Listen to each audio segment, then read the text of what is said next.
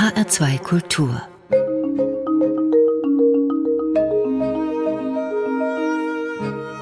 Doppelkopf Willkommen beim Doppelkopf auf HR2 Kultur. Mein Name ist Stefanie Blumenbecker und ich begrüße meinen heutigen Gast im Studio, Frau Ingrid Pfeiffer, Kuratorin an der Kunsthalle Schirn und verantwortlich für einige der aufsehenerregendsten Ausstellungen der letzten Jahre. Willkommen, Frau Pfeiffer. Guten Tag, freue mich sehr. Frau Pfeiffer, ich habe es eben schon kurz gesagt, Sie sind verantwortlich gewesen für die Ausstellungen, unter anderem die Ausstellungen Fantastische Frauen, Sturmfrauen, Künstlerin der Avantgarde und auch die Impressionistinnen. Das waren alles Präsentationen, die in der Frankfurter Schirn gezeigt wurden, in der Kunsthalle Schirn und die für Aufsehen gesorgt haben. Was haben denn diese drei Ausstellungen, die ja nun Kunst aus ganz verschiedenen Epochen und auch ganz verschiedenen Ländern vorgestellt haben, miteinander gemeinsam? Also ich habe 2008 bei den Impressionistinnen einfach entdeckt, dass sie zu Unrecht von der Kunstgeschichte vergessen wurden. Und das fand ich eine unglaubliche Erkenntnis, weil ich natürlich im Studium nicht so viel von Künstlerinnen gehört hatte und auch sonst früheren Berufsleben. Also ich habe viele Ausstellungen auch über Männer gemacht, über Matisse, über James Ensor, über Moholy Notch, über Beuys, Warhol, ganz viele andere. Aber was für eine wegweisende Rolle Künstlerinnen in den sehr bekannten Strömungen der Avantgarde, also dem Impressionismus, dem Expressionismus oder dem Surrealismus gespielt haben, ich glaube, das war bislang einer breiteren Öffentlichkeit nicht bekannt. Es ist nicht so, dass das nicht erforscht wäre. Also ich bin nicht die, die das alles entdeckt hat, aber es drang viele Jahre lang nicht so ins Ausstellungswesen. Das habe ich als großes Defizit empfunden und habe damals zuerst bei den Impressionistinnen festgestellt, sie waren Gründungsmitglieder der Gruppe. Sie haben maßgeblich an allen Ausstellungen teilgenommen. Bert Morisot, eine der vier, hat am Anfang besser verkauft als Monet. Und das sind so Erkenntnisse, das sagt man, wieso weiß das niemand, ja. Und dieses Gefühl, wie soll ich sagen, der Ungerechtigkeit oder der Unausgewogenheit oder dessen, dass der Kanon der Kunstgeschichte vielleicht falsch übermittelt wurde, ja, viele Jahre.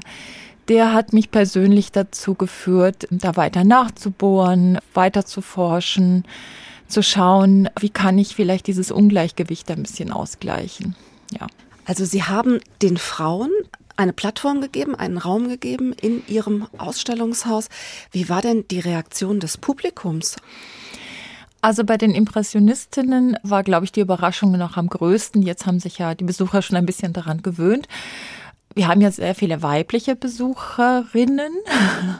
Man geht überhaupt bei Museen so etwa von 70 Prozent aus, ja, weltweit dass die auf der Suche sind bis heute nach so einer Art Role Model. Ja, nicht nur die Künstlerinnen suchen Vorläuferinnen, sondern auch Besucher und Besucherinnen wollen auch mal überrascht werden. Sie wollen etwas Neues sehen, etwas, was sie noch nicht wussten, was einfach die Grenzen sprengt. Und ich glaube, dieser Überraschungsmoment ist für uns als Ausstellungsmacher, Macherin ein wichtiger Beweggrund. Auch für mich selber. Ich möchte ja nicht sehen, was ich schon hundertmal woanders gesehen habe. Also es ist eigentlich so, dass ich immer Ausstellungen mache, die ich sehen möchte. Ich stelle mir das vor und denke, oh, wieso hat das noch keiner gemacht? Also mache ich es mal, wenn es geht, natürlich. Ne? Hat ja auch Grenzen. Mhm. Weil Sie haben nach der Reaktion gefragt, was für mich überraschend war. Ich meine, das ist jetzt immerhin 2008 gewesen. Ich habe in der Ausstellung Männer gesehen, Besucher, männliche Besucher, die sich wahnsinnig darüber aufgeregt haben. Das Kunst von Frauen an den Wänden. Ja, die konnten das irgendwie mit ihrem Weltbild nicht vereinbaren. Das war für mich sehr überraschend. Die wurden richtig aggressiv zum Teil. Die diskutierten lautstark vor den Bildern. Also ich mache ja gern was Provokatives, muss ich sagen. Aber es war schon so, ich hatte das Gefühl, dass manche, auch Kollegen oder so, sich angegriffen fühlen durch diese Neudefinition dessen, was ist Impressionismus. Nicht nur männliche Besucher fühlten sich vielleicht angegriffen, auch die Presse war ja nicht nur aufgeschlossen gegenüber dem Projekt. Es gab auch Pressestimmen, die ihn unterstellt hatten, dass sie diese Ausstellung machen würden, weil das gut ins Geschäft passen würde und dass ja die Malerinnen, die Impressionistinnen eigentlich eher langweilig wären und zum Beispiel immer wieder Mütter mit Babys malen würden. Also Frauenthemen, so typische. Und dass Mary Cassette zum Beispiel einfach auf den Spuren von Degas gewandelt sei. Was entgegnen Sie solche Schmierreden? Also das ist alles wissenschaftlich widerlegt und das habe ich auch im Katalog versucht zu zeigen.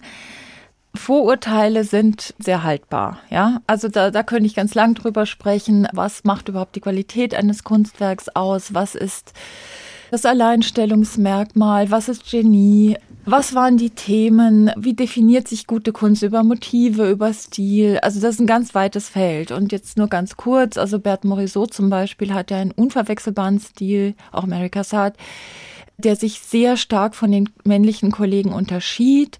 Morisot war zum Beispiel besonders locker im Stil, besonders skizzenhaft, besonders dahingeworfen. Man sah einzelne Pinselstriche viel stärker als bei vielen anderen. Eine ganz andere Handschrift, sehr hell, sehr viel weiß, sehr leicht aber auch intensiv. Es ist erwiesen, dass sie zum Beispiel Manet, mit dem sie befreundet war, der nicht an der impressionistischen Gruppe teilgenommen hat, heute ein bisschen dazu gerechnet wird, obwohl er nie dabei war bei den Ausstellungen, Sie hat ihn als Freund beeinflusst. Er wurde heller in den 1870er Jahren. Ja, er war vorher dunkel von Velázquez, dunkeltonig beeinflusst von Goya. Manet lockerte seinen Pinselstrich und seine Palette wurde viel, viel heller durch den Einfluss seiner Freundschaft mit Morisot. Und das ist nachgewiesen. So, eins. Mary Cassatt kam aus der Schule von Philadelphia, die sehr aufgeschlossen war in der Zeit. Sie wurde Freundin von Degas. Sie war keinesfalls seine Schülerin. Aber das sind so Vorurteile, die immer wieder, auch wenn sie hundertmal entkräftet sind, wenn sie etwas wiederholen und wiederholen, dann denkt jeder, da ist was dran. Ja, können Frauen noch eigentlich Genies sein? Die Zeit hat 2017 noch auf dem Cover getitelt, die Zeitung Die Zeit, ist Genie männlich? Fragezeichen. Und dann wurde im Artikel groß und breit geschrieben, dass das natürlich nicht stimmt. Aber indem sie so etwas wiederholen und wiederholen und wiederholen, das gilt für alles, zementieren sie falsche Aussagen. Das gilt für Rassismus, das gilt für alle Vorurteile gegen Frauen, gegen Minderheiten. Kunst ist auch Soziologie. Sie entsteht nicht im luftleeren Raum. Künstler sind nicht unabhängig, auch männliche Künstler nicht von ihren Lebensumständen, ob sie arm oder reich sind, ob ihnen jemand hilft oder nicht, wo sie kreativ sind, in Berlin oder in der Provinz. All das spielt da rein. Und wie viel stärker in einer so gesellschaftlich noch sehr ja, begrenzten Phase wie dem späten 19. Jahrhundert. Frauen durften allein nicht bürgerliche Frauen, ja, auf die Straße, sie durften nicht stundenlang irgendwo herumsitzen, da haben sie ihren guten Ruf verloren.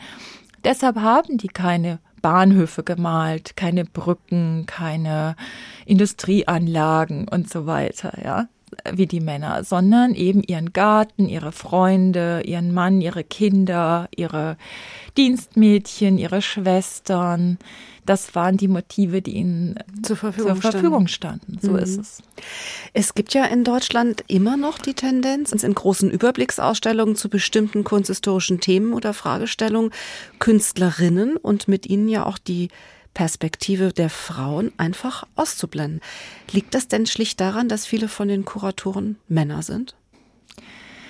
Ich kann über die Beweggründe von Kollegen gar nicht so sprechen. Manche denken sicherlich, das ist jetzt vielleicht marketingtechnisch angesagt. Manche haben vielleicht wirklich ein Interesse daran, äh, den Kanon zu verändern neue Forschung einzubeziehen. Wir, wir stellen ganz andere Fragen, aber dieser soziologische Blick, glaube ich, wird immer wichtiger, weil die Menschen wollen, das ist meine Erfahrung, etwas sehen, was mit ihren eigenen Lebensumständen irgendwie zu tun hat. Also jetzt nicht irgendwelche altmodischen Ismen abarbeiten. Die Ismen, also Expressionismus, Impressionismus, ne, das sind alles Hilfsmittel, die wir natürlich immer noch einsetzen, aber eigentlich müssen wir uns fragen, warum will ich das heute überhaupt noch sehen?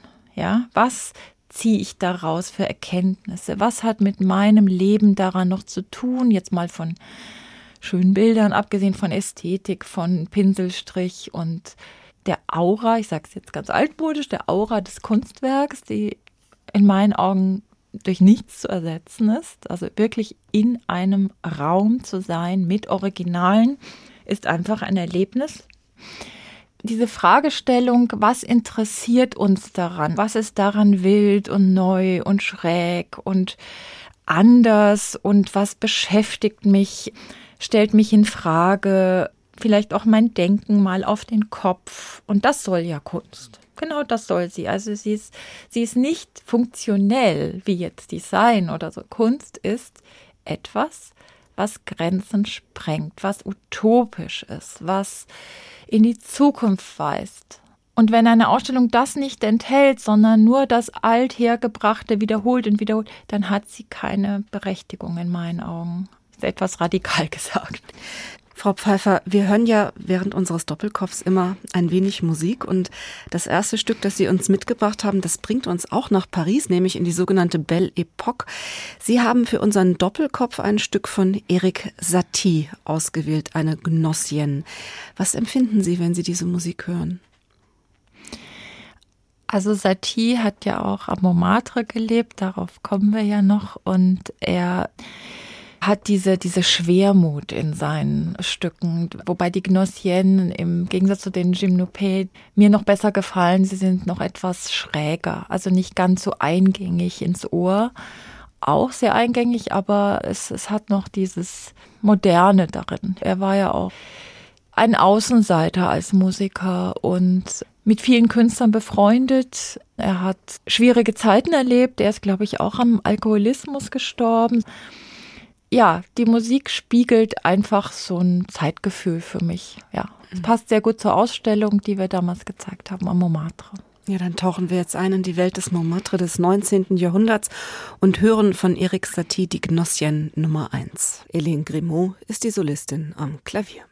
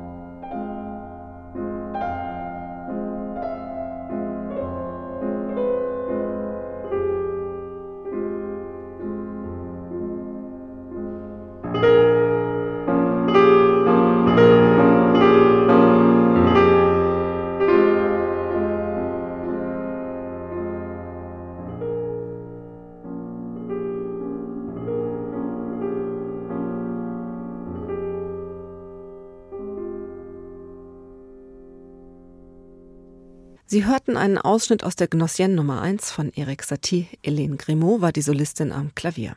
Diese Musik war ein Wunsch von Ingrid Pfeiffer, Kuratorin an der Kunsthalle Schirn in Frankfurt und heute zu Gast im Doppelkopf auf HR2 Kultur. Mein Name ist Stefanie Blumenbecker. Frau Pfeiffer, Eric Satie hat seine drei Gnossienne Ende der 1880er Jahre in Paris veröffentlicht, in einer Zeit, als er im Künstlerviertel Montmartre lebte. Auch Sie haben sich dem Montmartre intensiv gewidmet, nämlich mit Ihrer Ausstellung Esprit Montmartre, die Bohème in Paris um 1900. Hätten Sie denn gerne in dieser Zeit gelebt? Oh nein, auf keinen Fall. Also es war eine sehr harte Zeit, späten 19. Jahrhundert, auch in Paris. Ich habe damals selbst sehr überrascht festgestellt, was für eine Art Slum der Montmartre noch war zum Teil ohne Licht, ohne Strom. Gaslicht gab's, kein fließend Wasser in vielen Häusern. Müllabfuhr kam nur sporadisch. Es gab Freiflächen, brachliegende Flächen. Es gab noch alte Mühlen eben, die stehen geblieben waren auf dem Hügel des Montmartre viele heruntergekommene Häuser, die in großem Gegensatz waren zum prächtigen Paris, ja, das sonstige Paris. Aber es war eben auch ein Ort der Kunst viele uns heute sehr bekannte Künstler wie Toulouse-Lautrec oder Van Gogh und später auch Picasso lebten dort einige Jahre und prägten natürlich auch das Viertel. Es gab sehr viele, ich glaube 200 Varietés mit abendlichen Shows. Sehr viele Zeitschriften wurden gegründet es war eben auch ein Viertel der Freiheit. Deshalb zogen die Künstler hin. Es war billig, aber es war auch ein Freiheitsraum für sie. Ja, sie konnten ein bisschen schalten und walten, wie sie wollten. Mhm. Aber ein hartes Leben. Also viele haben zu viel getrunken. Man trank den berühmten Absinth, literweise muss man sagen. Man trank sehr viel Wein. War vielleicht nicht so starker Wein, aber man gab sowas sogar schon Kindern. Aber das mhm. führte natürlich auch zu Alkoholismus in großem Stil. Ihre Ausstellung hatte auch durchaus einen deutlichen Schwerpunkt auf diesen sozialen Verhältnissen. Warum interessieren Sie diese gesellschaftlichen Verhältnisse einer Zeit so sehr? Also ich glaube, dass Kunst, der uns irgendwie noch heute betreffen sollte und eben beides ist, ein gelungenes Kunstwerk, aber auch ein Zeitstil, ein, ein Ausdruck für historische Zusammenhänge, die uns vielleicht fehlen auch. Geschichtsbewusstsein kann man so sagen, kann auch die Kunst vermitteln. Ein Beispiel ist Toulouse-Lautrec. Viele haben mir gesagt, ach, ich dachte mal, das ist so ein oberflächlicher Maler des Concon gewesen mit diesen Plakaten, wo die Tänzerinnen so die Beine werfen und so weiter. Und du zeigst hier auf dem Bett liegende, ausgemergelte Prostituierte, du zeigst Trinker, du zeigst ganz andere Seiten an ihm. Also Blues-Lautrec war ja auch eine ganz traurige Gestalt. Er hatte nach einem Unfall ich glaube, mit zwölf Jahren ist er nicht mehr weiter gewachsen, also sein Körper, nur noch sein Kopf und er war sehr klein und, und sozusagen behindert. Er wohnte mit Prostituierten zusammen in Bordellen monatelang und sagte, das sind meine besten Freunde, das sind Ausgestoßene, so wie ich. Künstler haben sich damals oft als Außenseiter der Gesellschaft betrachtet. Auch Cézanne oder Van Gogh haben sich selbst so beschrieben. Ja, also heute ist ja Kunst etwas ganz Schickes. Damals war das etwas, was man nicht tat, ja, was man lieber lassen sollte, was dem Untergang geweiht war für viele. Es ist ja auch eine Generation von Künstlern gewesen, die Sie in Ihrer Ausstellung gezeigt haben, die diese Themen aufs Tablett brachten, die Sie zeigten, die eine Art neuen Realismus entwickelt haben. Warum haben die Künstler das gemacht, diese Aspekte des Lebens zu malen und nicht das Schöne, die blühenden Blumen vielleicht in den Gärten des Montmartre? Ja, das waren oft Werke, die sie vielleicht auch für sich selbst gemalt haben und die kaum verkäuflich waren. Es war eine riesige Umbruchzeit auf vielen, vielen, vielen Ebenen, politisch, gesellschaftlich, zwischen Mann und Frau, auf dem Kunstmarkt. Und ich finde es spannend, einfach den Finger auf solche Veränderungsmomente zu legen, so würde ich es sagen. Also es geht weniger um einen künstlerischen Stil, sondern einfach zu sagen, hier passiert etwas, was bis heute eine Entwicklung angestoßen hat. Das, was ich eben schon meinte. Also diese mhm. Aktualität. Und wenn das vielleicht dann für manche etwas düsterer Blick war, ich ich wollte einfach auch gegen dieses Klischee des Concon und mhm. Varieté-Malens am Montmartre, was hier bis heute propagiert wird mit tausend Postkarten, wollte ich ein bisschen anarbeiten. Mhm. Ja. Sie haben schon Spaß daran, auch so Neues an scheinbar Bekannten zu finden, oder? Naja, wenn man Kunst zur klassischen Moderne macht, so wie ich, bleibt einem nichts anderes übrig, wenn man nicht, wie gesagt, immer dasselbe wiederholen möchte. Also ich habe festgestellt, dass es fast auf jedem Gebiet, wenn man ein bisschen bohrt und gräbt und gewisse Fragen stellt, wieder Neuland betritt. Also ich glaube schon, dass jeder Kurator, jede Kuratorin, so wie ich, einen sehr spezifischen Blick entwickelt. Ich glaube, wir alle wählen sehr, sehr stark aus und schaffen eine eigene Dramaturgie. Und dadurch unterscheiden sich die Ausstellungen. Also deshalb kann man ja auch immer wieder Ausstellungen zu Picasso machen oder zu Frida Kahlo oder Toulouse-Lautrec. Wenn Künstler ein gewisses Spektrum haben, eine Breite, eine Tiefe, dann kann man unendlich viele Ausstellungen über sie machen. Dann wird es nie zu Ende sein. Und das finde ich auch tröstlich. Es geht immer weiter. Auch die Vergangenheit ist nicht abgeschlossen. Die Vergangenheit definiert sich durch unseren Blick auf sie. Wir sagen, was Vergangenheit ist. Wir sagen, was wichtig ist. Und es gab in allen Zeiten Modemaler, die unheimlich viel Erfolg hatten. Gibt es ja heute auch, ja, also die am Kunstmarkt ganz groß sind die sind in 30 Jahren vergessen. Und so war es schon immer. Und wir fragen heute unsere Fragen. Wir machen die Geschichte. Ist alles im Fluss. Und wenn Sie dann einen Künstler wiederentdecken, wieder ausgraben, neue Aspekte an diesem Künstler so zutage fördern, ist das dann unser heutiger Blick, der den neu spannend macht, wenn er zum Beispiel 40, 50 Jahre einfach vergessen gewesen ist? Oder gibt es auch so eine Art unabhängige Qualität der Arbeit, die einfach immer da ist. Künstler, auch der Blick auf sie ist natürlich zeitabhängig und auch die Definition, was überhaupt große Kunst ist oder warum sie es ist. Also viele denken, ein Künstler muss sein wie Picasso.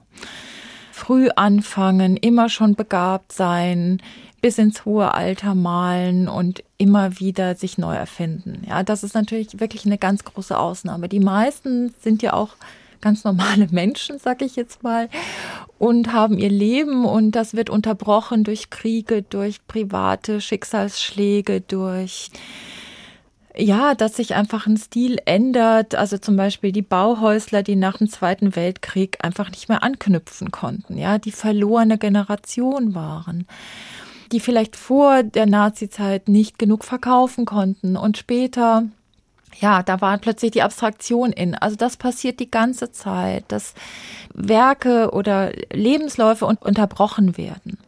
Und ich bin einfach der Meinung, und das ist die Möglichkeit durch eine Gruppenausstellung, wenn man Fragen stellt, dann kann man auch ein kleines Övre wertschätzen. Man kann sagen, auch wenn es nur zehn tolle Bilder sind, sie sind in einem bestimmten Zeitrahmen entstanden und sie, sie regen uns heute noch an, Sie sind besonders, sie sind einzigartig. Es lohnt sich, sie auszustellen. Und das ist natürlich ein anderes Kriterium, als es der Kunstmarkt an einen Künstler richtet.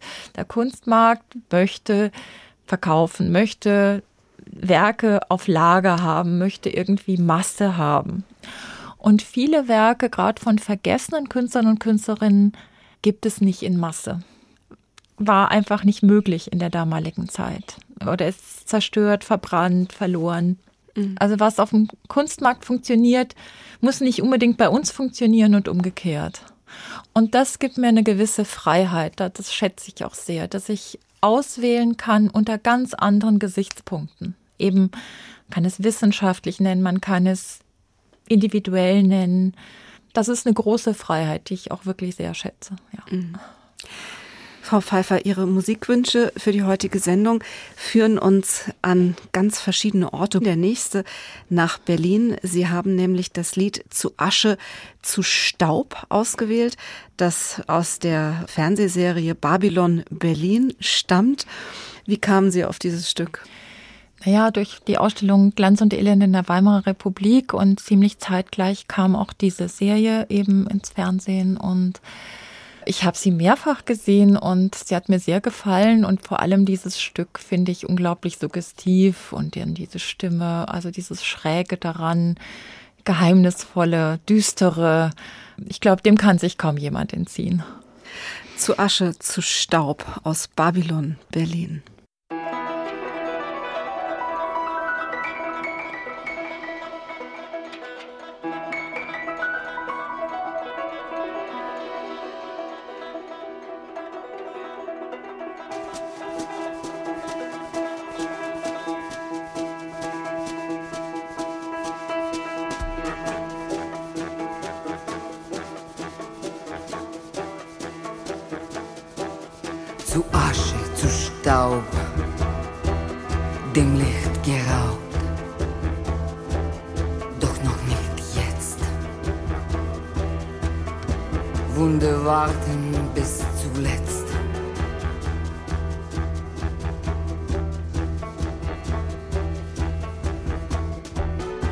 Ozean der Zeit, ewiges Gesetz.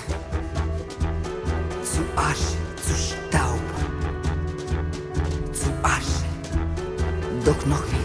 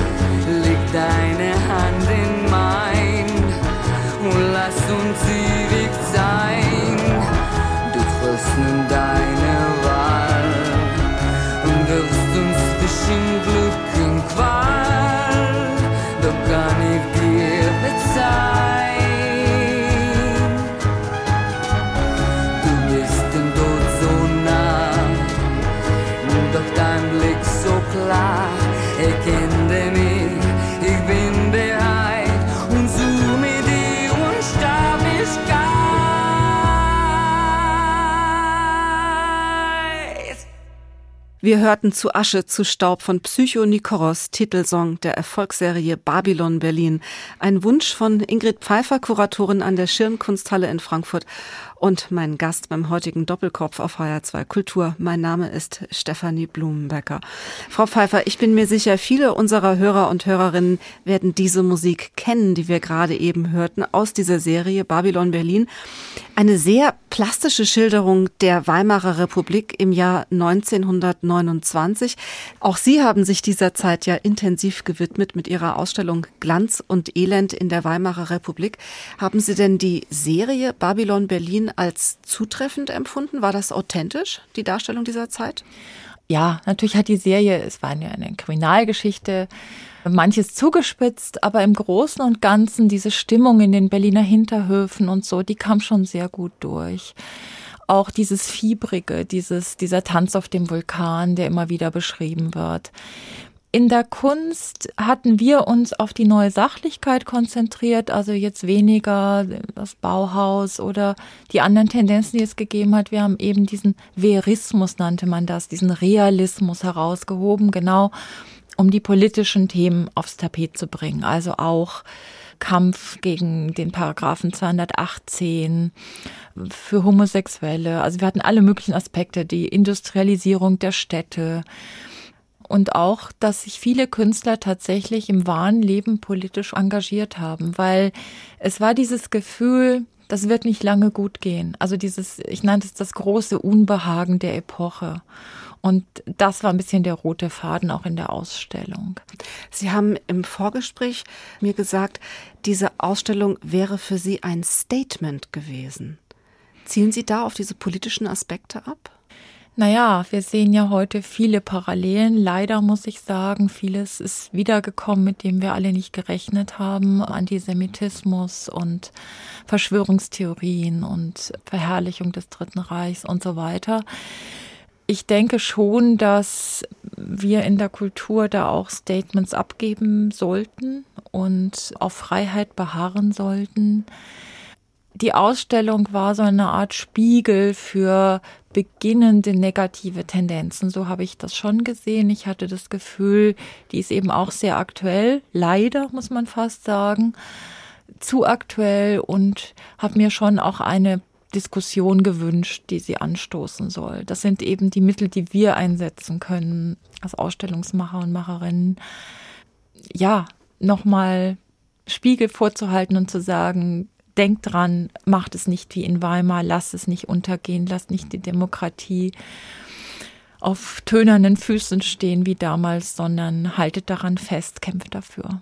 Es ist natürlich auch ein, ein einfach ein Raum gewesen, in dem man ganz aufregende Künstler und Künstlerinnen, wir hatten auch da 30 Prozent Künstlerinnen, sehr starke, zum Beispiel Elfriede Lose-Wächtler, die selber in einer Anstalt gelandet ist und also ihre Familie hat es gut gemeint, wollte ihr bei psychischen Problemen helfen in den 30er Jahren und die ist tatsächlich im Rahmen des Euthanasieprogramms von den Nazis getötet worden in so einer Irrenanstalt in Anführungsstrichen.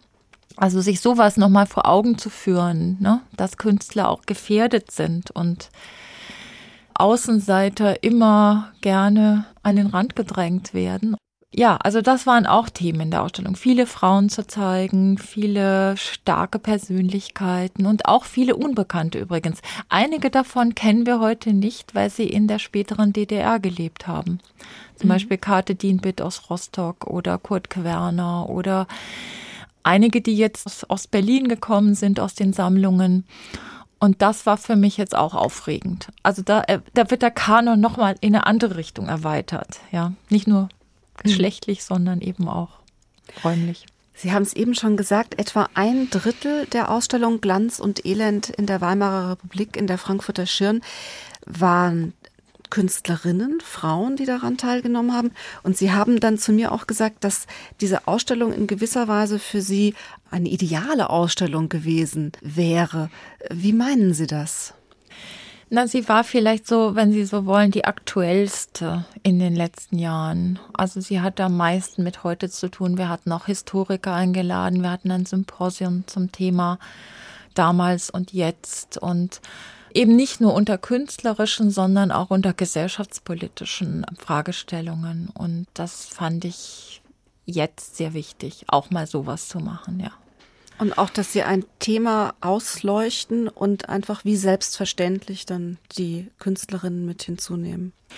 Genau, also ich habe ja viele Ausstellungen in den letzten 20 Jahren in der Schirn gemacht, auch viele Männer ausgestellt, Yves Klein, James Ensor, Laszlo Morlinot, Richard Gerstl, Philipp Gasten, viele andere noch. Es war jetzt nie mein Ziel, diese Künstlerinnen Ausstellungskuratorin zu werden, sondern das hat sich so organisch einfach so entwickelt.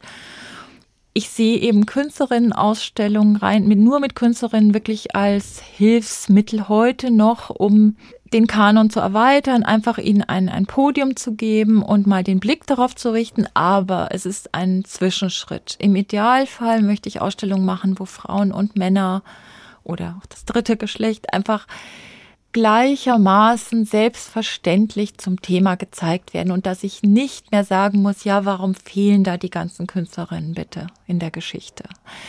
Dass ich nicht sagen muss, ich suche die jetzt mit sehr viel Mühe überall heraus, sondern sie sind einfach da, sie sind offensichtlich da, aber so ist es eben noch nicht.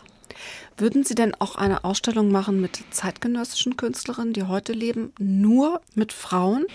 Also wir zeigen in unserem Programm sehr viele zeitgenössische Künstlerinnen, aber ich würde jetzt keine Gruppenausstellung machen mit Künstlerinnen, weil es dazu meiner Meinung nach heute keinen Grund mehr gibt und sie dann wieder in so eine Art Ghetto gesteckt würden, weil man muss das ja ganz klar sagen, ich mache das, weil das historisch für sie kompliziert war und weil sie aus der Kunstgeschichte rausgestrichen wurden, ja, zu Unrecht, obwohl sie da waren. Also immer, wo Kunst entstanden ist, hat es Künstlerinnen gegeben. Das ist so ein Statement, das ich immer sage. Heute herrschen ganz andere Bedingungen und die Künstlerinnen, die ich persönlich kenne, die würden das auch gar nicht wollen. Die wollen nicht so separiert werden. Die wollen einfach wahrgenommen werden, gleich behandelt werden, so wie überall, gleich bezahlt, gleich gesammelt, gleich gekauft. Die wollen einfach wegen ihrer Themen beachtet werden. Mhm. Und da hat sich ja zum Glück seit den 70er Jahren sehr viel getan. Also ich würde es nicht machen. Äh, sehen Sie sich eigentlich als feministische Kuratorin? Warum nicht? Jeder definiert Feminismus anders. Wenn das jemand so nennen will, gerne. Ich habe nichts dagegen. Ich habe auch keine Angst, in irgendeine Schublade gesteckt zu werden. Ehrlich gesagt mache ich das, was mir Spaß macht und was mich interessiert. Ich würde natürlich nie Leute Männer wie Frauen ausstellen, von deren Werk ich nicht überzeugt bin. Aber ich glaube, das muss man eigentlich nicht sagen. Also Qualitätsbewusstsein, dass man sagt, es ist spannend, es ist neu, es ist besonders, es ist eigen das ist natürlich die Basis für jegliche Ausstellung, klar. Ja. Und alles andere ist nur noch eine Draufgabe. Frau Pfeiffer, Sie haben sich für die nächste Musik ein Stück von Grace Jones gewünscht. Die Sängerin ist ja eine Ikone der 80er Jahre und war bekannt für ihren Bürstenhaarschnitt, spektakuläre Frisur. So ein bisschen androgyn war sie auch und Wahnsinnskostüme, die sie immer getragen hat. Sie haben ja erzählt, Sie haben sie im Konzert gesehen 2010 in Frankfurt. Wissen Sie noch, was sie da auf der Bühne anhatte? Also Grace Jones hat ja diese wahnsinns langen Beine und ich weiß noch, dass ich so dachte, oh, in ihrem Alter unglaublich. Die hat sich gar nicht verändert seit den 80ern und hatte so schwarze, enge Strumpfhosen, kann man sagen, und so eine Art Body an. Und was mich so beeindruckt hat, sie hatte Riesenkonzerte und sang und hatte dabei einen Hula-Hoop-Reifen. Und die ganze Zeit hat sie diesen Reifen in Bewegung gehalten, während sie sang vor Tausenden von Menschen. Unfassbar fand ich das. das war so ein bisschen ihr Markenzeichen mit diesem Hula-Hoop-Reifen. Also so eine, eine Kunstfigur und eben auch eine ganz coole Frau, ja, in deiner unverwechselbaren, samtigen Stimme. Die wollen wir jetzt hören von Grace Jones, ihr größter Hit Slave to the Rhythm.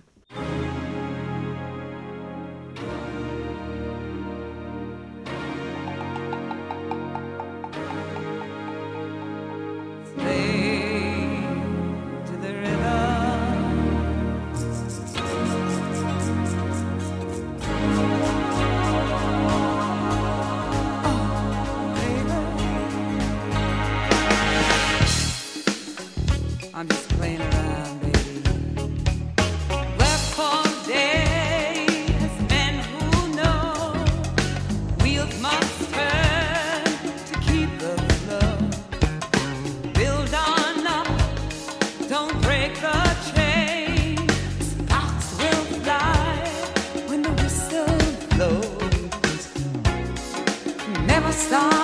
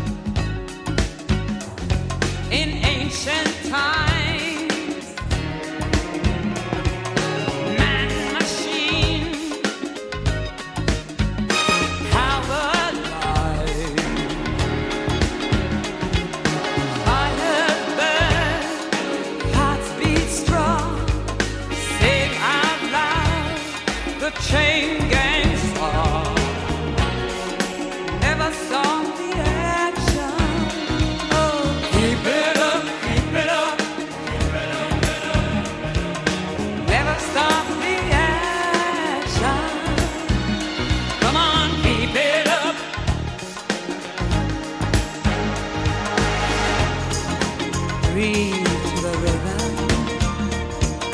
Dance to the river.